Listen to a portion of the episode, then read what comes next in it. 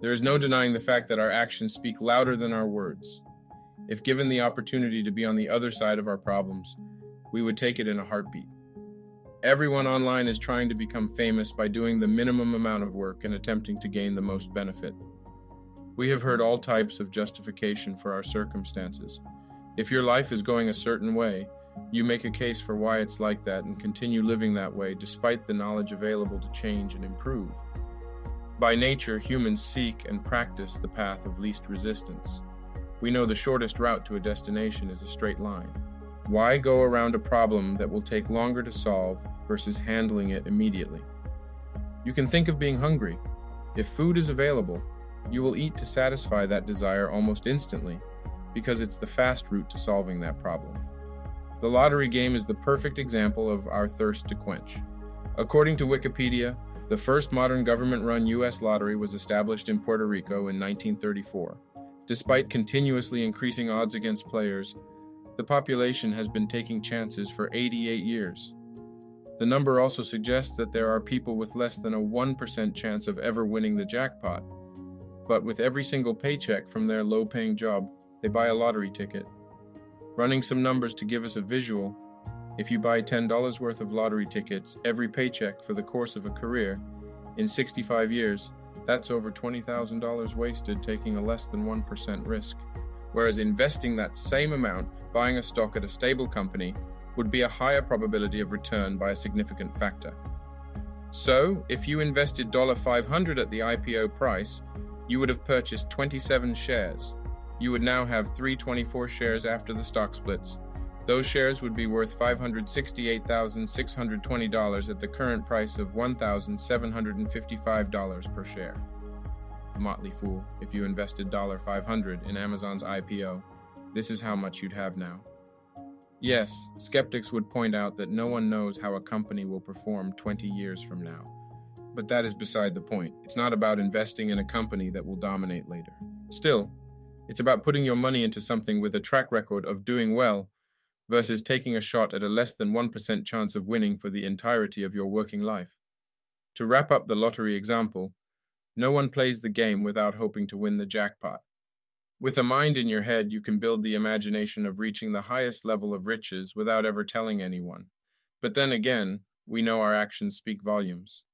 Any recent post online has some intention to be heard by millions of people across the globe. Every like or comment from our messages rewards us deeply, and we need more of it. We can go on a social media break and be refreshed for the time being, but that dopamine hit from sharing anything sucks us back into the vortex at lightning speed. You might think, I don't want to be famous. You wouldn't have to say it out loud if it were true. A psychologist once mentioned that it's an insult if someone tells you to follow your dream because your dreams should be evident from all angles. Hearing a comment about your present shortcomings is equivalent to you not living your destiny. Returning to your thoughts about not wanting to be famous, your actions should determine your intent, not your words. What does not wanting to be famous look like? Living according to your means and doing what you love regardless of external pressure. You will feel rejected. People will tell you no, and the road will be bumpy. But that is what life is all about. Experience it for yourself instead of finding shelter for every storm. As long as you are alive, you have the opportunity to act. The internet has offered us thousands, if not millions, of opportunities to express ourselves. Any activities you take online are your way of wanting to be heard. And just like the lottery example, we all have in the back of our minds that at any point our chances to become famous are behind our silent efforts. Pursuing fame is not equal. Some want to influence others to be good, and others want to be praised in one way or another. In the lottery example, people's dreams of what they will do with the money vary across all imaginations, from helpful to selfish. Suppose your life is fully satisfied, then your desire to act in the world decreases. Think of eating way too much what do you want to do after a feast? Sit down and do absolutely nothing until your hunger can build again. To answer the question of what it would look like if you didn't want to be famous, you would already be famous. Some suggestions to help with our hidden desires? Don't lie to yourself. Even if you can only talk to yourself about it, picture yourself famous and see what it looks like. What would you do differently than your famous admirer? 2. List out typical justification you tell yourself Try to reverse those justifications. For example, saying, I am too old or not ready. Tell yourself, I am not too old and I am ready. What does that sound like to you? 3. Open your own door. You can see inside your dreams, explain to yourself the view, and go toward it. The exercise above is 100% personal to you as a reader of this article. Your mind is entirely yours, but your actions echo against it, and what you do reflects what you are thinking or not.